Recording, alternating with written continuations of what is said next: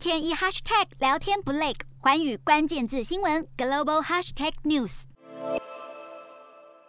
新加坡一直以来是西方人士进入亚洲劳动市场的首选，再加上香港反送中之后政经动荡，经商自由度大打折扣，新加坡成为资金和人才转移的直接受惠者。本地劳动力市场持续复苏，许多亚洲国家和地区，像是香港、台湾等等，因为疫情实行边界管制，让外商大为却步，业务纷纷转移至新加坡。尤其科技和投资管理公司对优质办公空间的需求上升，也让新加坡当地办公大楼的行情在二零二一年第二季出现复苏。房租转跌为升。如今，根据彭博的报告也显示，新加坡的 A 级商办平均房租在二零二二年将上升五趴至十趴。如果成真，这将会是新加坡自二零零九年以来首次超越香港。新加坡光是二零一五年到二零一九年，金融科技的投资就占了东南亚全部的百分之六十五。而二零二二年，新加坡对科技、金融、医疗等等方面的人才需求也持续增加，其中具备五 G 部署、数据分析、区块链和医疗科技的人才最为抢手。根据最新经调查。显示，